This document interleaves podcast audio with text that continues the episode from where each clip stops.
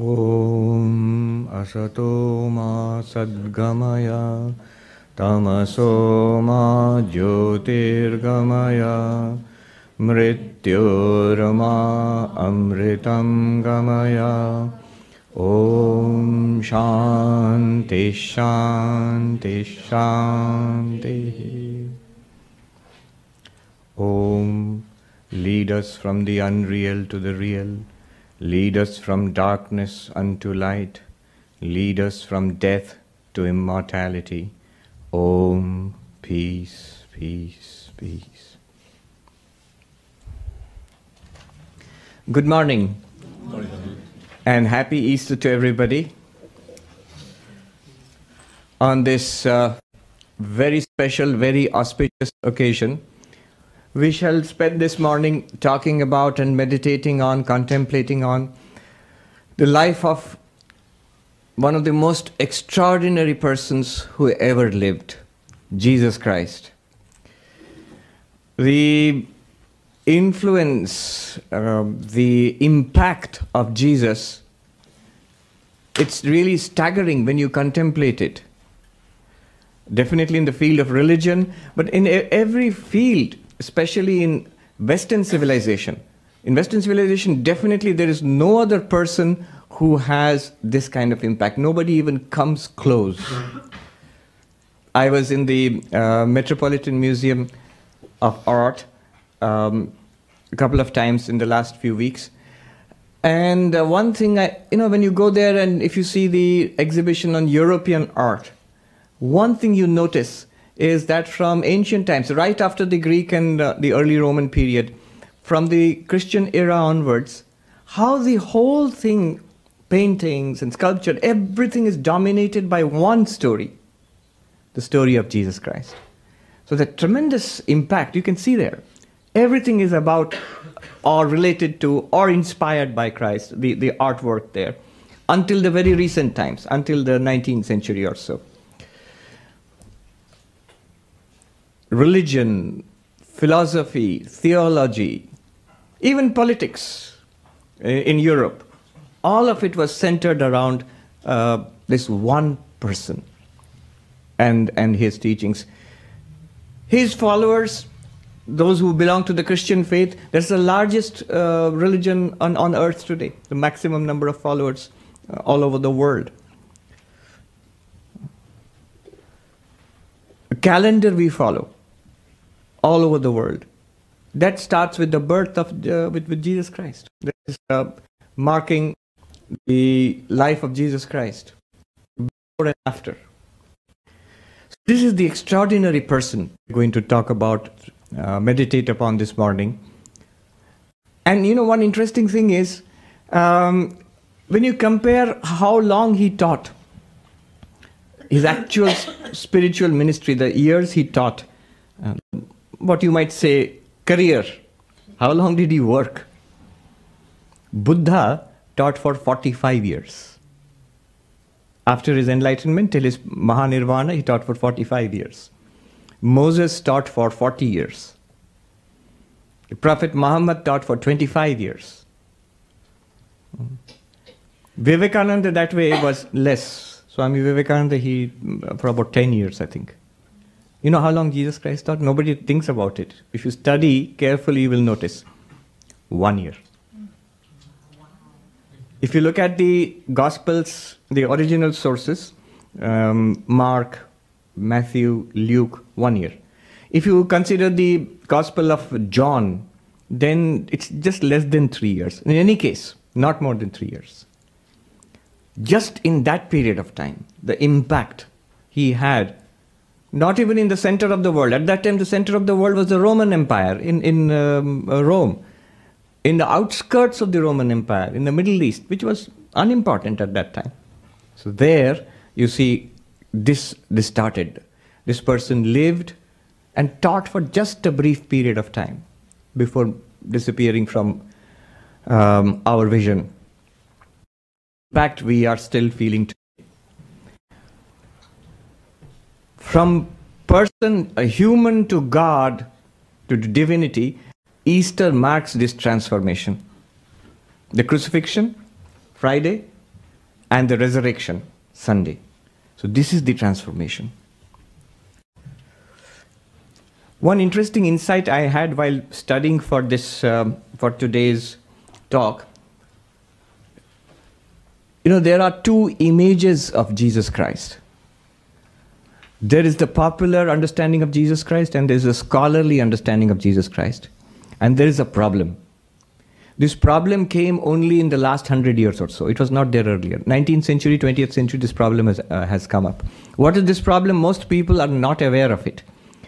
But I'll talk a little bit about it before we get into our main subject. And then, very interesting insight you get into this problem and solution also you get from the by considering the life of, say, Sri Ramakrishna, for example. What is the problem? The popular image, the idea of Jesus Christ that we have, is that Jesus is the Son of God. Because Jesus clearly said so. I and my Father are one. Jesus is referred to in the Bible as the Word made flesh. What does it mean? This is something that we, we also must consider. Um, in Hinduism, there are the revealed scriptures that the Vedas are given, we hear about it. The Vedas were given by God to humanity through the rishis. The rishis discovered these spiritual truths and gave it out as the Vedas. That forms the foundation of the, of the Hindu faith, the Vedas. At the same time, there are incarnations. God incarnates in the form of Rama or Krishna, um, or we have Chaitanya or Ramakrishna, or many, many incarnations. So God comes, gives the spiritual truth in the form of scriptures to humanity. We have the revealed scriptures, the Vedas. And also God comes in the human form, or in other forms also in Hinduism, multiple times to teach. So both incarnation and revealed scripture are there. Word and incarnation. The word and incarnation. But in the Middle Eastern religions, the situation is different. The revelation of God in Judaism and in Islam is in the form of the scripture. So the scripture was revealed to Moses by God. The scripture was revealed to Prophet Muhammad by God. So, what is the revelation or manifestation of God? If you ask a Muslim or a, or a Jewish person, they will say it is the revelation, the revealed scripture. But if you ask a Christian, they will say, the Christian says that it is Jesus. Jesus is the Word made flesh. You see the meaning of the term then? So, the revelation of God is, is uh, Jesus. The teaching, teachings that we find are the teachings given by Jesus. But the direct manifestation of God is Jesus himself. So Jesus is called the Son of God. Jesus, uh, Jesus himself says, I and my Father are one. He says, I am the bread of life. I am the light. I am the way. So this is the, the understanding that we have of Jesus Christ. Not only spiritual teacher, not only prophet, but the Son of God. Avatar, incarnation, which Hindu, Hindus understand. Hindus understand both. That the revealed scripture and incarnation. But in the Middle Eastern religions, there is this tension that um, uh, that's why Jews and Muslims will not accept Jesus Christ as an incarnation of God. They will accept Jesus Christ as a prophet, maybe. As Jews will accept Jesus Christ as a great teacher, and uh, the Muslims accept Jesus Christ as a prophet, but not as an incarnation of God. But the general idea that we have, and Christians have also about Jesus, is that Jesus is the incarnation of God. Now, what happened? What the problem arose in the last hundred years or so. What happened was there was a lot of biblical scholarship in Europe, and they studied the Bible in depth using modern techniques of textual analysis. You know what they do? They will look at the text and see look for similarities and dissimilarities, and then on the basis of that, they will conclude this is original, this came later, and so on and so forth. Scholars, that's the job. Mm-hmm. University grant fellowship. you can publish a thesis. But the problem that arose, you know, they noticed something very interesting. All the texts which say Jesus is an incarnation of God, they all come, almost all of them, they come from one gospel Gospel of John. And that gospel comes much later. It was not written during or just after the time of Jesus. There's a lot of difference between the Gospel of John and the first three Gospels, which are called the Synoptic Gospels. That means Mark, Luke, Matthew. Those three Gospels, synoptic means seen together.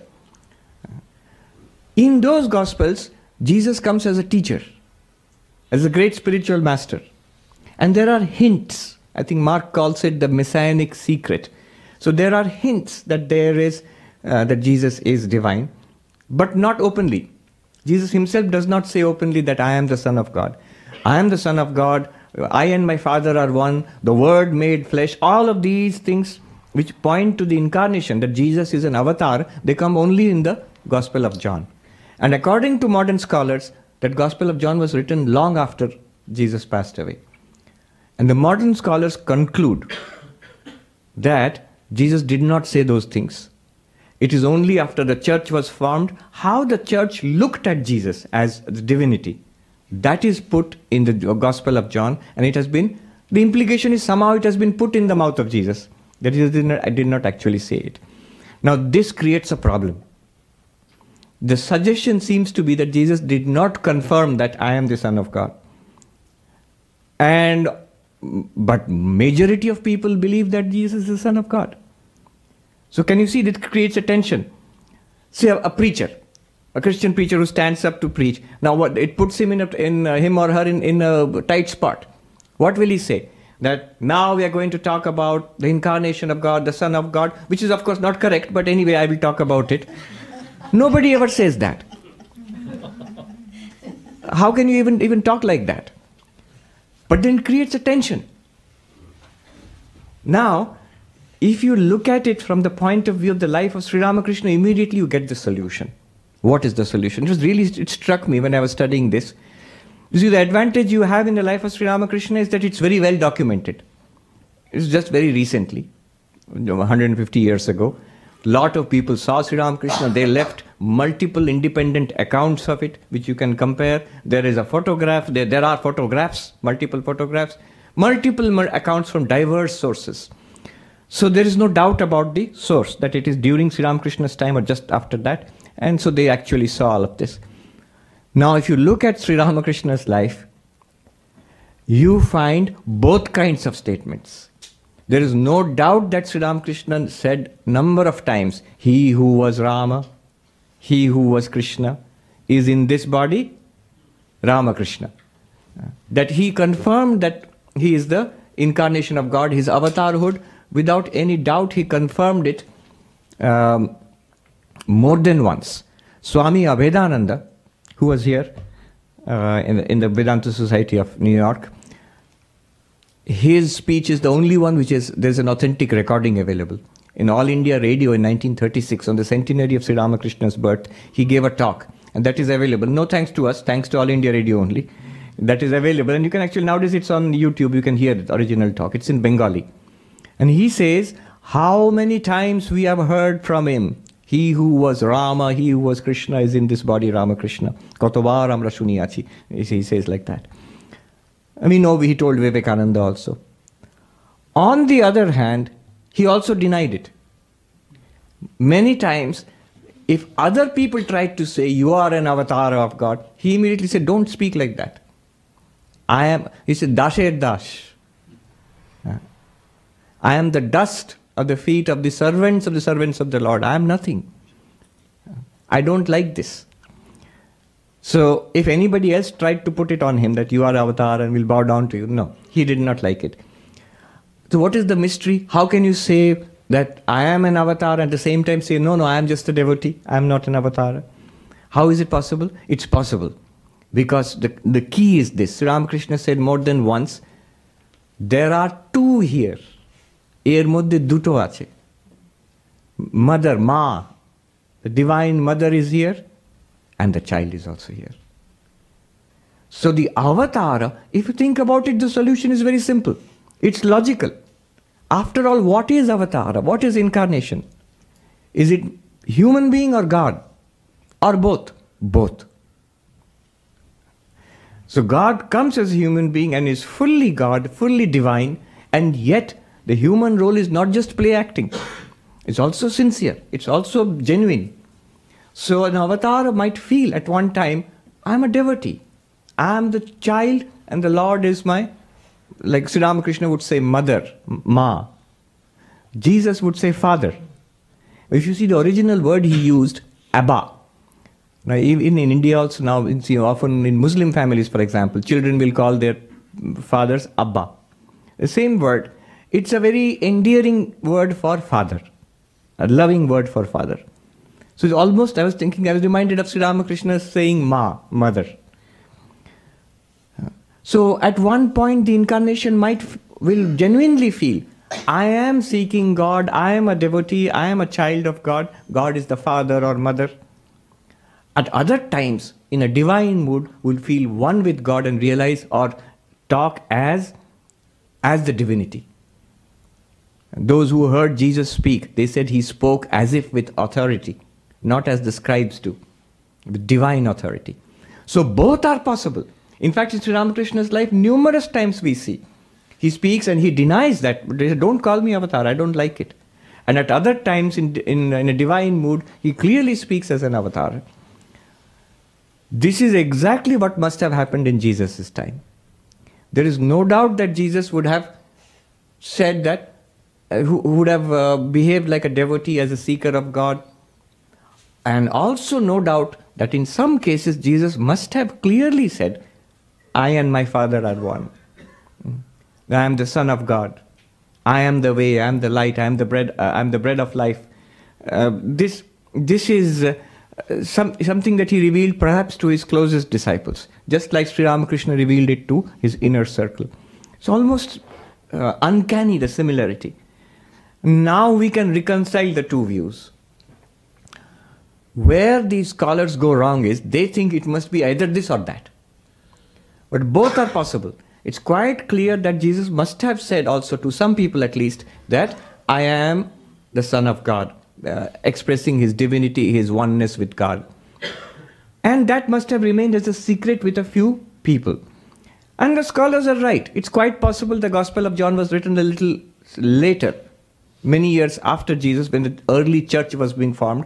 By that time, the divinity, that message that Jesus was divinity, the Easter transformation, after Easter, nobody had any doubt. The resurrected Christ is divinity. So that became prominent. Do you see what I'm, where I'm leading? So the scholars are right. In, by John's time, it had become prominent. By the time the gospel was uh, written, it had become prominent that Jesus is the Son of God. So that part is right, no doubt about it. Nobody is doubting the scholarship. But that mistake they have, as ordinary human beings, we think is contradictory to say I am this, um, I'm, like I'm an ordinary person or a, just a spiritual teacher, and I am the Son of God. Both, how can you say? Both can be said. In the case of Avatar, in fact, both must be said. For the common masses, during the lifetime of the Avatar, he would not openly expose that he is an Avatar, only to his closest uh, disciples. Sri Ramakrishna said that when you see that people are openly declaring that I am an avatar, you will know that my time is at an end. This is the end of my play then. So he used to say that. So what is the resolution of this problem? The, the resolution is this, that Jesus said both during his lifetime it was not, it probably it was a secret known only to his close disciples. After his lifetime, as it is reflected in the Gospel of John, the divinity of Jesus became prominent. So there is no need to feel this tension that, oh, oh, we believe Jesus is the incarnation of God and uh, scholars are doubting it, so maybe we are wrong. You're not wrong. You're quite correct. Jesus is the incarnation of God, and this could be the solution to it. Anyway, I have to check with some Christian theologian whether this idea anybody else has got.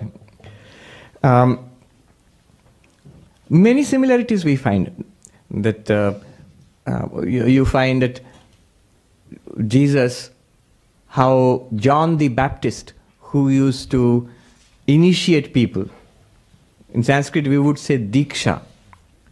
So John the Baptist would initiate people by dunking them in the waters of the river Jordan. So the, the baptism uh, ritual which has become part of uh, Christianity after that always, uh, where you sometimes you're actually fully dunked underneath uh, in different churches have different kinds of rituals. I remember visiting the great cathedral in Los Angeles, a new one. So that's the head of the Catholic mission in, in uh, uh, Los Angeles, in California, in fact. And uh, it's a vast, very big new cathedral. And Father Alexei, who was giving me and, and others, there was an interfaith group, they were giving us the tour of the new cathedral. So, where the baptism is done, there's a pool and there's water, it's quite big, and you can go and easily get dunked in it. He told us a funny story. He was telling us that, uh, you know, LA is prone to earthquakes. So, the whole new cathedral has been built in such a way that the whole thing, it's a huge structure. It stands on enormous rubber pillars.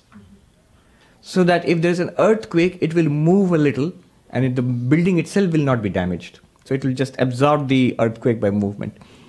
And somebody asked that uh, whether it has been tested, and he laughed and he said, No, it has not been tested.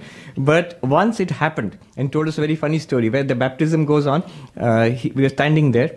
He told us once it happened that he said he was taking an interfaith group for a tour. And they were standing at that spot where the baptism fount was there and the water was there. And at that time, there was a minor earthquake. And you know, when there's an earthquake, the earth shakes. What shakes more? Water. Water will will um, sort of spill out or splash out of. I actually saw this when the uh, the great tsunami came to India.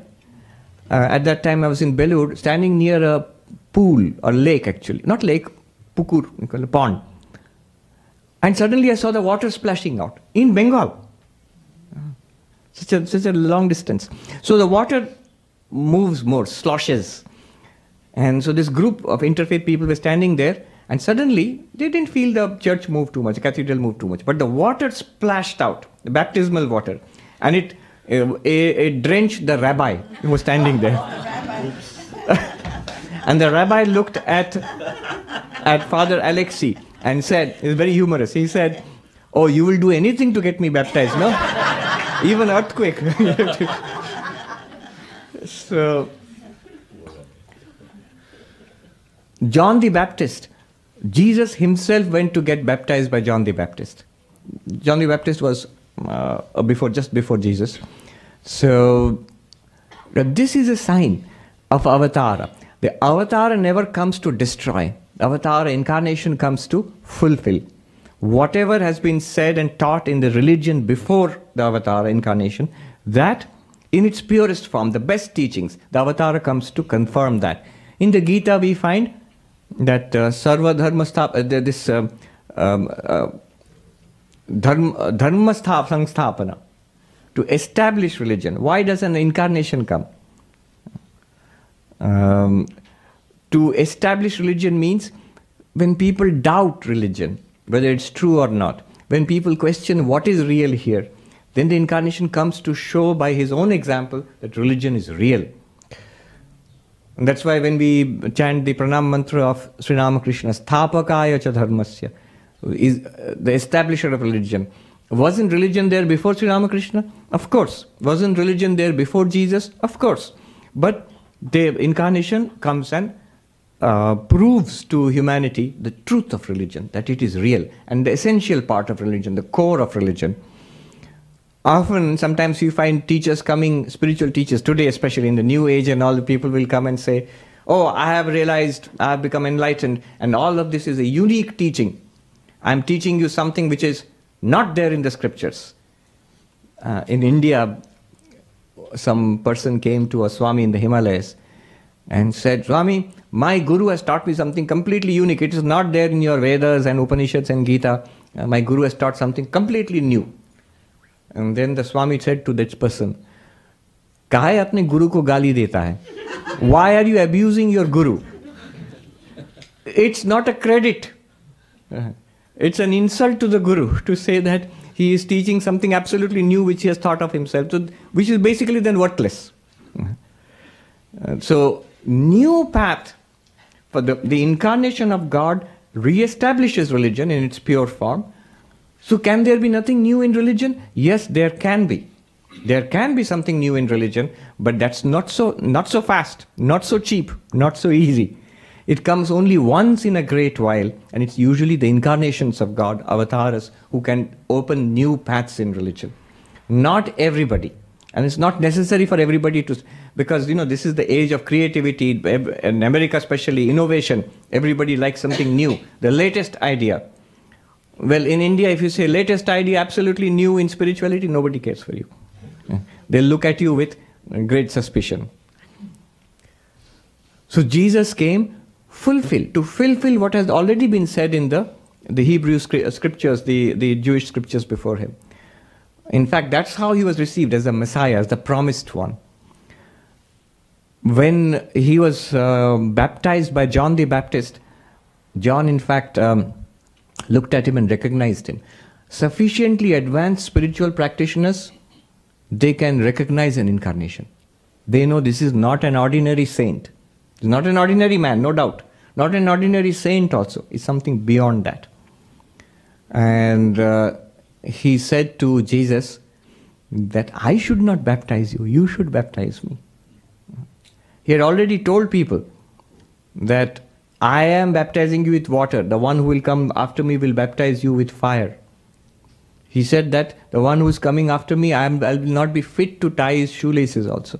Such a great one is coming. What he meant was not an ordinary saint, an incarnation. So, when uh, Jesus came,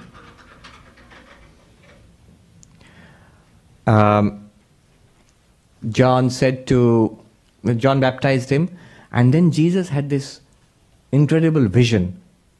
The way it is described very tersely. The heavens opened up, and the Spirit of the Lord descended as a dove upon him you are my son, in whom I am well pleased. That is the way it is put in the Bible. So often the language is so um, different from the way we, we would, even the English translations, uh, which is so different from the way we speak English, it requires interpretation. But this again reveals that Jesus is not an ordinary teacher or ordinary prophet, also. That you are my son, in whom I am well pleased. So that was the beginning of his spiritual teaching. Short period. But uh, right after that, he went for, he disappeared for 45 days in the wilderness. Uh, intense spiritual practice and prayer. There we have a description of how Satan, the forces of evil, came before him, took him to a high place, and showed him the kingdoms of men. All of this will be yours if you give up the spiritual path. You remember Nachiketa and Yama, the story of the little boy who went to the palace, to the king of death, the lord of death, and how he was tempted almost the same language. The Lord of Death says to Nachiketa, Here are the kingdoms of men. All of this will be yours. And heavenly pleasures also, which ordinary human beings cannot enjoy. All of this will be yours. Don't ask about spiritual life. But Jesus rejected all of that. So you see that same thing happening in the life of Buddha also, how he was tempted by Mara throughout Jesus' life, this is not stressed so much, but in the in the Gospels itself, it is there. How he would retreat for long periods of prayer. There are there is a mention in the Gospel itself, whole night spent in prayer.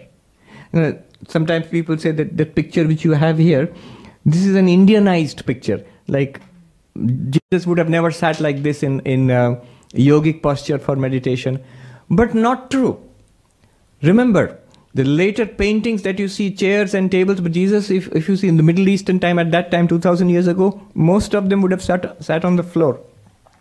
They would be sitting on the floor mostly, and not on chairs and tables. Not only that, the prayer which they practiced at that time is closer to actually meditation, what we call dhyana today. It's not just two minutes of prayer or five minutes of prayer, whole night, day after day, retreating from the world.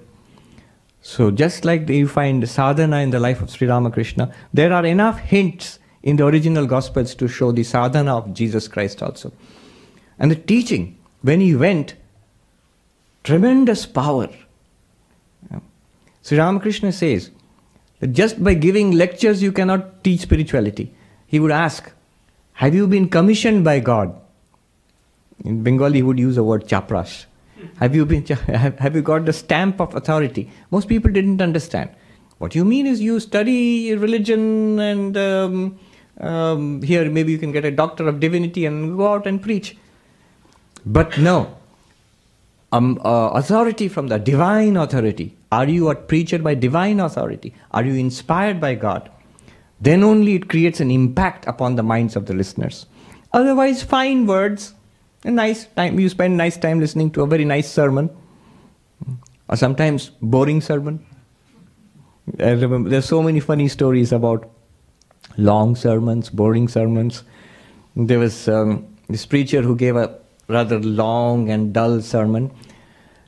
And afterwards, he was greeting the congregation as they left the church. And one gentleman, he saw that the preacher had a, a bandage here. And he asked him, Father, what happened?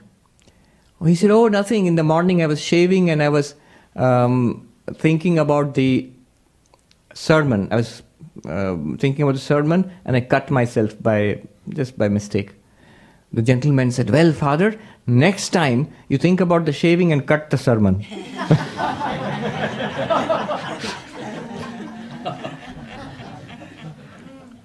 Spoke as if with authority. Even in this 2000 years ago, in the Bible written, whatever little clue we get, how masses of people followed him around. There was some kind of like bees attracted to honey, the, the, the flowers. People would come and follow him around he would have to run away to avoid the crowds. That, that's also mentioned in the, in, the, in the Gospels. So many people would come. Where is this divine attraction coming from? And the teachings, sublime teachings, especially the ones he gave, what we call the Sermon on the Mount, most sublime teachings.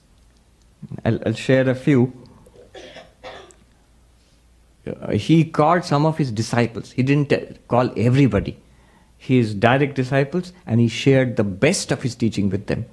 You find the Beatitudes in the Sermon on the Mount. He said, for example, Blessed are the poor in spirit, for theirs is the kingdom of heaven. Again, the biblical language, poor in spirit means what? It means humble. Those who have pride of learning, I have a degree. Uh, those who have pride in riches, money, pride in youth or strength or power or political connections or whatever. Even pride in um, some preconceived spiritual idea. There is this interesting story of how um, the student went to a Zen teacher and asked for teaching. And whatever the teacher said, the student said, Yeah, yeah, I've read this. It's in that book. It's in this book. I've read that. Uh, this book and that book. And then the teacher sighed and said, All right, have a cup of tea. Japanese tea ceremony. So the teacher started pouring tea and kept on pouring till the cup overflowed, and the, and the student said, Stop, stop, the cup is overflowing. And the teacher said, Exactly, unless you empty your cup, how will you taste my tea? so that humility, blessed are the poor in spirit. There's a story which Ramakrishna used to tell about a man who went to an ashram and asked, What goes on here? And they said, There's a guru and there are the disciples. Uh, what do the disciples have to do? Oh, a lot of work. You have to get up early in the morning and pray and clean the shrine and to cut wood. You have to fetch the water and a lot of hard work throughout the day. Plus, of course, you have to study and all of this. Oh, I see. What does the guru have to do? Nothing much. Once in a while, he gives a talk. And the disciple said, Good, I'll become a guru then. That's the, person said, that, that seems much easier. Blessed are the poor in spirit, for, for theirs is the kingdom of heaven. So that humility is, is important uh, to enter into spiritual life. Jesus said to them, Blessed are they that mourn, for they shall be comforted. What do you mean mourn? Do you have to be sad and do you have to cry? It means, do you hanker for God? Do you cry for God? Do you shed tears for God? Sri Ramakrishna used to say, people shed pot full of tears for uh, children or for money, for everything in the world. Who sheds any tears for God? I'm often asked that uh, why don't I? Uh, why do why do so many so few people realize God? If God realization is the aim of life, if it's such a wonderful thing, why do so few people realize God? The answer is simple. How many want God really? When we read read all this, when we listen to lectures and think about it, we think it's a good thing, so I should realize God. But do I really want it? intensely, more than anything else. You might say, is it possible to want like that? Yes. We want so many things in the world like that, one after another, none of which fulfills our, our thirst. And yet, this is Maya that we do not really want it, even if we are suffering in the, in the world. So Ramakrishna used to give the example of the camel which eats thorny bushes and its mouth bleeds, but it keeps on eating those bushes. So our life is like that in the world. We keep eating the thorny bushes of the world and we suffer.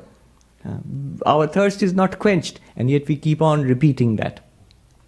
Blessed are they that mourn, for they shall be comforted. You will find peace if you cry for God. One of the great Vaishnava teachers, he says, in Vaishnavism, the love of God, one of the moods is viraha. Viraha means when the lover is separated from the beloved, so you hanker for the presence of the beloved. Uh, um, you miss the beloved very terribly. So that's called viraha. So the gopis missed Krishna. That viraha itself is a spiritual practice, great spiritual practice. One of the Vaishnava teachers says, the tears which one sheds in viraha, missing God, the, that has more happiness than all the pleasures of the world. When you get all the pleasures of the world and smile, how happy I am, what a great time I am having, the person who's crying for God is actually happier than you. That gives more, the tears shed for God give more happiness than all the smiles in the world. So, blessed are they who mourn. Mourn means not for worldly things, for, uh, for God and they shall be comforted. But they will find peace. How did Sri Ramakrishna find God? How did Sri Ramakrishna find God? What was the sadhana? What was the great spiritual technique? What meditation? What ritual? What great books did he read? What was the path he followed? He cried for God. He followed all the paths. They came much later. But first, the first breakthrough he made was simply he cried for God. He wept and he got God realization. All the rest came later. Blessed are they that mourn, for they shall be comforted. Blessed are the meek, for they shall inherit the earth. Doesn't seem to be so. Hmm. It doesn't seem to be so. It seems to be just the opposite. People say, Swami, don't say these things. This is New York. This is America. Blessed are the aggressive. Blessed are the, they who will sell themselves. So you have to promote yourself. Otherwise, if you are quiet and meek, you will lose the, the race. And the race, but that reminds me, there's a saying, you know, even if you win the rat race, you're still a rat. Blessed are the meek, for they, they shall, look at the promise, they shall inherit the earth. Often the advice given in spiritual books seems to be quite contrary to the advice that uh, we give, we, we find in this world. You know, motivational speakers, they'll come and pump you up, especially here uh, in the United States, full, full of enthusiasm, ambition, uh, worldly achievement. The, in the Imitation of Christ, this is a book very close to Swami Vivekananda's heart. Uh, there is a it is written in the medieval times by a monk, Thomas à Kempis. So there he imagines a dialogue between the um, devout person and as if Jesus Christ is speaking to the devout person. How do I get peace? And he imagines that Jesus is telling you how to get peace. Now, the advice which is given there is exactly the 180 degrees opposite of what we teach in the world today, what is taught to children today. You know what is the advice? Jesus says, My son, my child, if you want peace, then do these four things. One is, always seek to have, you will, um, I don't know if people will walk out if you hear this. Always seek to have less rather than more. Just the opposite of modern culture. Always seek to, your ambition should be to have less and less and less, not more and more and more. People will be uh, annoyed if I say these things. Always seek to have less rather than more. And this is the beginning. It gets worse and worse and worse. Second, second, always seek to be last rather than first. In India, especially, people, parents say, "Swami, what are you saying? We have, we uh, uh, continuously tell our children always try to be first in everything. Always seek to be last rather than first.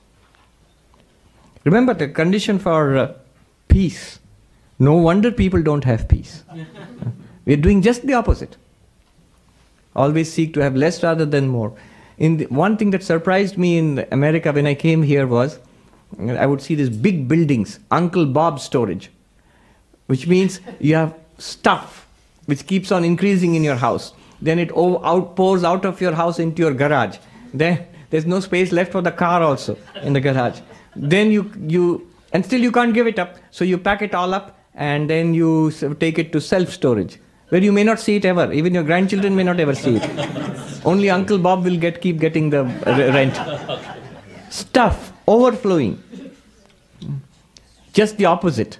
Always seek to have less rather than more.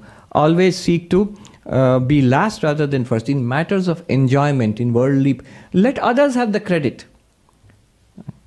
I always say it's, it's like a mother. You have baked a pie, and the kids are coming home from school. The last piece is left would you want to enjoy that? Let, the kids are coming, let me finish it up before they come. No, your joy is in giving it to the children. You're waiting for the children to come and eat it. Uh, so let me be last, let others enjoy. You will get peace.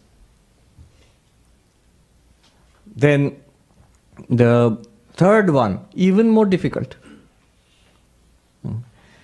Always seek to do the will of another rather than your own will. What the other person wants what the husband wants, let it be done. What the wife wants, let it be done.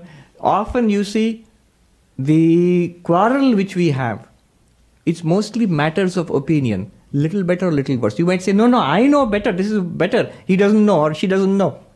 No understanding. Better maybe, yes, you may be right. It may be a little better.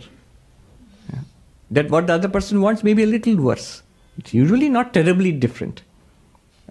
Let the will of another be done rather than my own will. But we know, I, uh, once in a while at least listen to me. that, that, that's the beginning of the quarrel. no, let the will of another be done. Then the last one is very beautiful, the fourth one. And in all things, try to know and accept the will of God. Whatever happens in life, it is definitely, if you have any belief in God, it must be by the will of God. Mentally accept it. Not that if, you, if I, have got an illness, I will not go for treatment. If there is a problem in the house, I will not solve it. Of course, I will solve it. Of course, I'll go for treatment. But mentally inside, you accept it. That this is the will of God. Don't be agitated, restless, bitter inside. Whatever happens, it's the will of God. So, these four things, I'll repeat if you want peace uh, always seek to have more. Less. Oh, you're good. Less rather than more.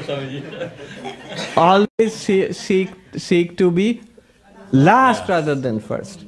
Always seek to do the will of another rather than your own will. And in all things, learn to see and accept the will of God. If you want peace, the first thing is if you want peace. Condition is very simple. No, I don't like these conditions then you will not get peace. and look at our lives. Look at our lives. No peace. Anyway, so blessed are the are the meek, for they shall inherit the earth.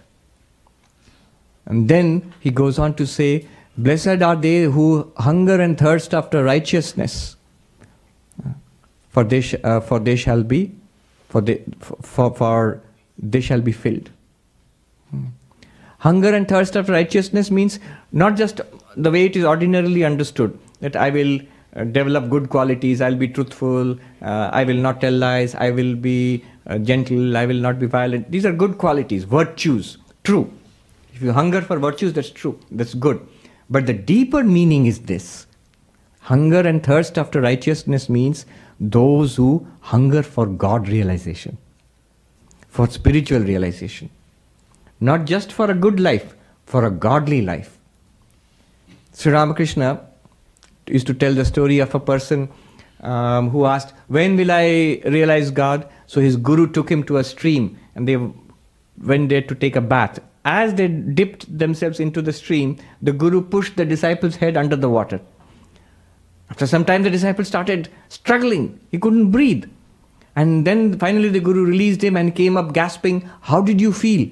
The disciple said, Just for one breath of air, I could have given anything. That was all I wanted, one breath of air. And the Guru said, When you want God like that, you will realize God. Blessed are they that hunger and thirst after righteousness. Righteousness here is godliness. Then he says, Blessed are the merciful, for they shall be shown mercy, they shall obtain mercy. Those who are angry and hateful and revengeful, even what you call righteous anger, righteous indignation, this is wrong, I'm angry. Even what you call, uh, they say that hate the sin, not the sinner. But even if you hate the sin, very difficult to separate the sin from the sinner. Very difficult to separate the sin from the sinner. And even if you if one hates the sin, it's still hate in the heart. There is a saying that uh, among the yogis, the one who lights a fire the place where you light a fire, that place gets burnt first, then it burns something else. So if you light the fire of anger, of hatred here, it will hurt others, but first it will hurt me. Uh, it is the foolish person who, ca- who cannot get angry. It is the wise person who does not get angry. Person who cannot get angry, does not feel upset, a fool, tamasic. But the person who does not give way to anger, does not get angry, that is the wise person. Those who show mercy. And what a beautiful thing that they shall obtain mercy. If you show mercy, we have done so many wrong things. If you look at it from the point of view of karma also, the result of those things are going to, bound to come. But if I am merciful, if I for, forgive the wrongs of others, and then I will also be forgiven in turn it's not exactly relevant. It reminds me of always seek to have less rather than more. A story about one of the early desert fathers, two of them. You know, after the life of Christ, after Christ, when the early church came up, some of them they took to intense tapasya. They went into the desert and lived there in prayer and contemplation. Like the sannyasis in India, begging for food and spending the time in meditation and prayer. So, this possession, always seeking to have less rather than more, two monks, early desert fathers, they used to live in a little hut, very poor little hut. They had no possessions. And they used to spend their time in edifying spiritual conversation whenever they had time to speak to each other. And once one of them said to the other, Brother, today we shall see how quarrels start among worldly people. We must understand this. So, how does it start? Well, I don't have any possessions, but here is this brick. I will say, This brick is mine. And you will say, No, the brick is mine. And in this way, when you keep on saying this, the quarrel will start between us. So let us see. Let us start. Uh, the other one said, Fine. So one of them said, The brick is mine. The other said, Yes, brother, it is yours. no quarrel.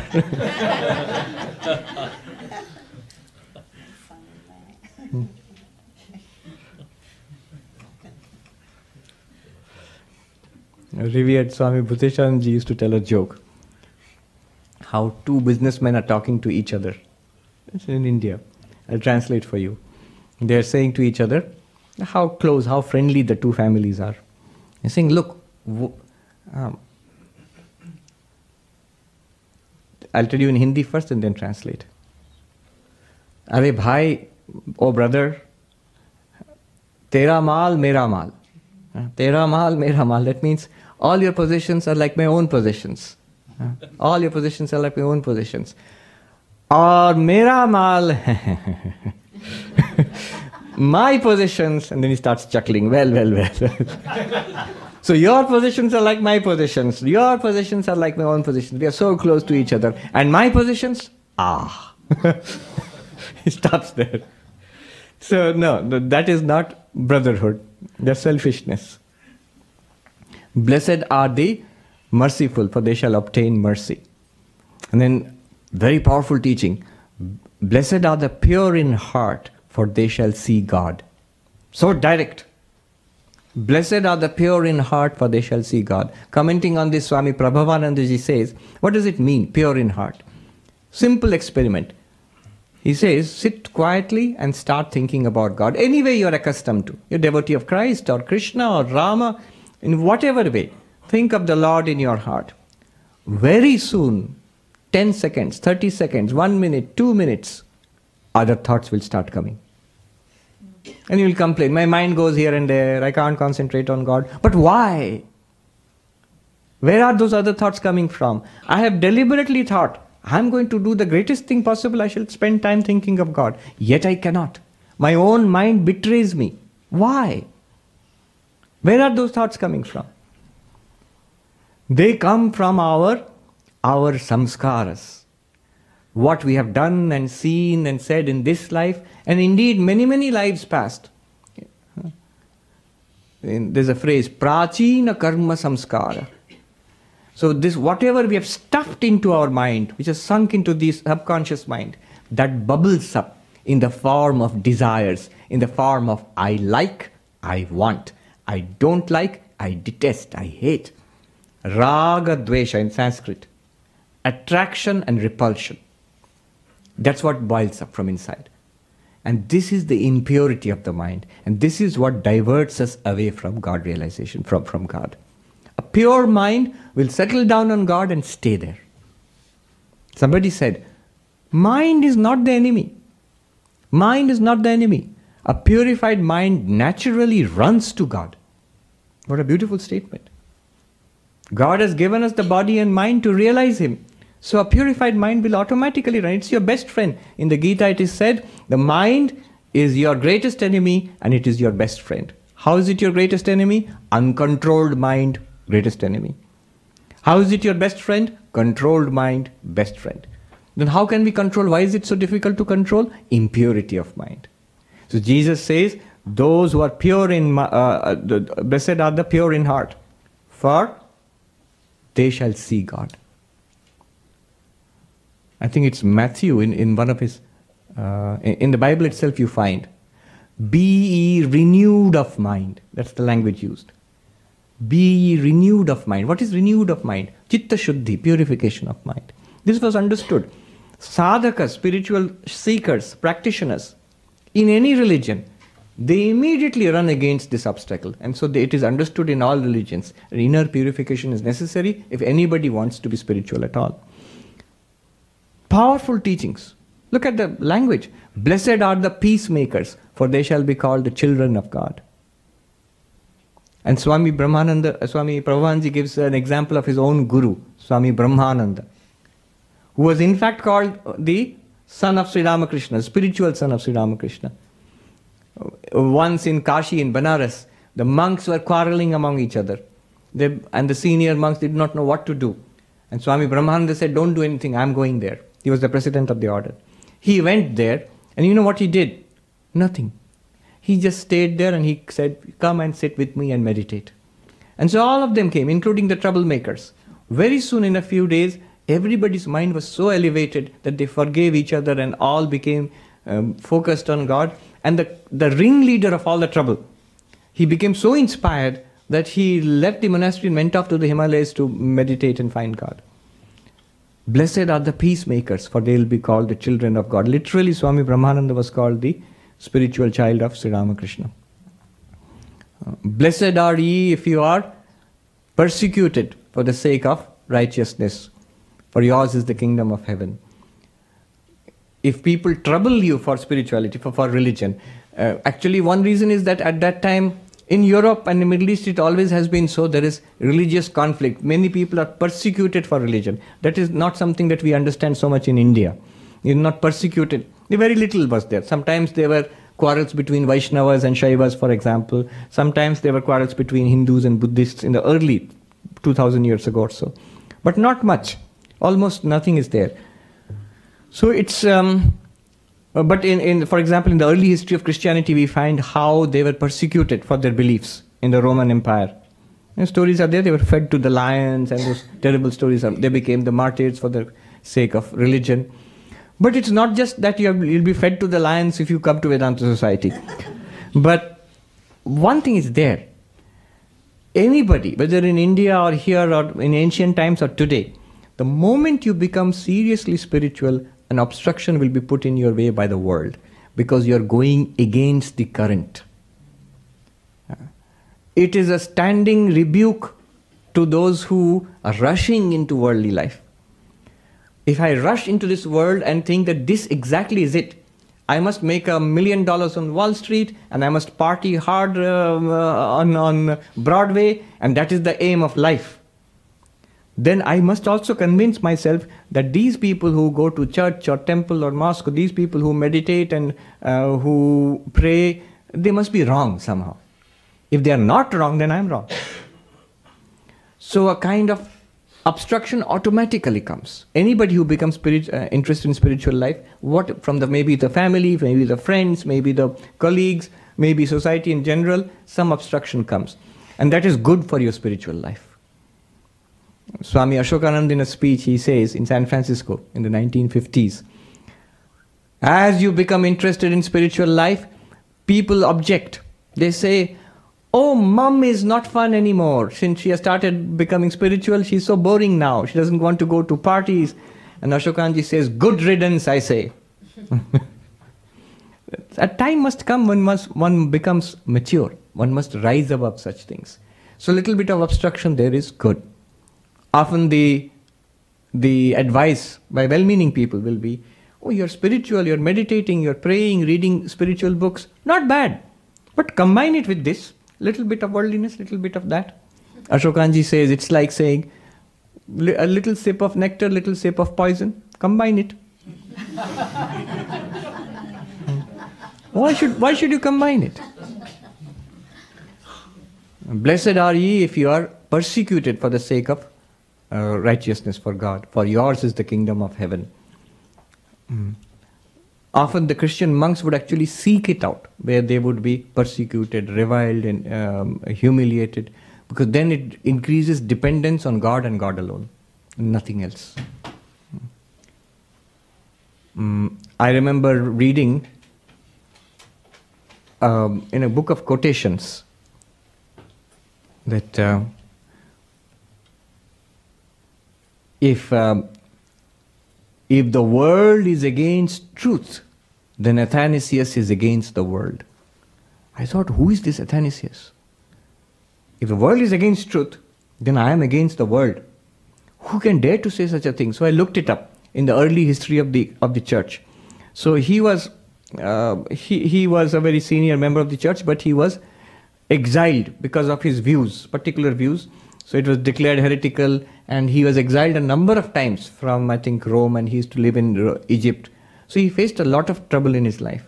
He is the one who says, if the world is against truth, then I am against the world. In fact, a spiritual person is not somebody who tries to satisfy people in the world and gain popularity. Rather, a spiritual person would try to satisfy God, and even if people in the world are upset with him or her. So, if people persecute you for the sake of righteousness, you should rejoice, for yours is the kingdom of heaven. So imagine the, these simple statements. He taught with these simple statements. Even 2000 years later, we remember the very language of the statement, the way it is phrased. In translation, we are reading it. He would tell stories. Jesus would teach through parables, simple stories, which have become part of literature all over the world now. All in the sphere of one, one year, just in one year. So, today, on the occasion of Easter, I pray to the Lord to bless all of us, to shower blessings, spiritual blessings on all gathered here. May our hearts bloom with devotion to God. May we find peace and joy in divinity, in God. Even a drop of this spiritual blessing, spiritual joy, is greater than more profound than all the achievements, all the pleasures of the world. With this prayer, I conclude here. Om Shanti Shanti Shanti Hari Om Tat Shri Ram Krishna Rupanam Astu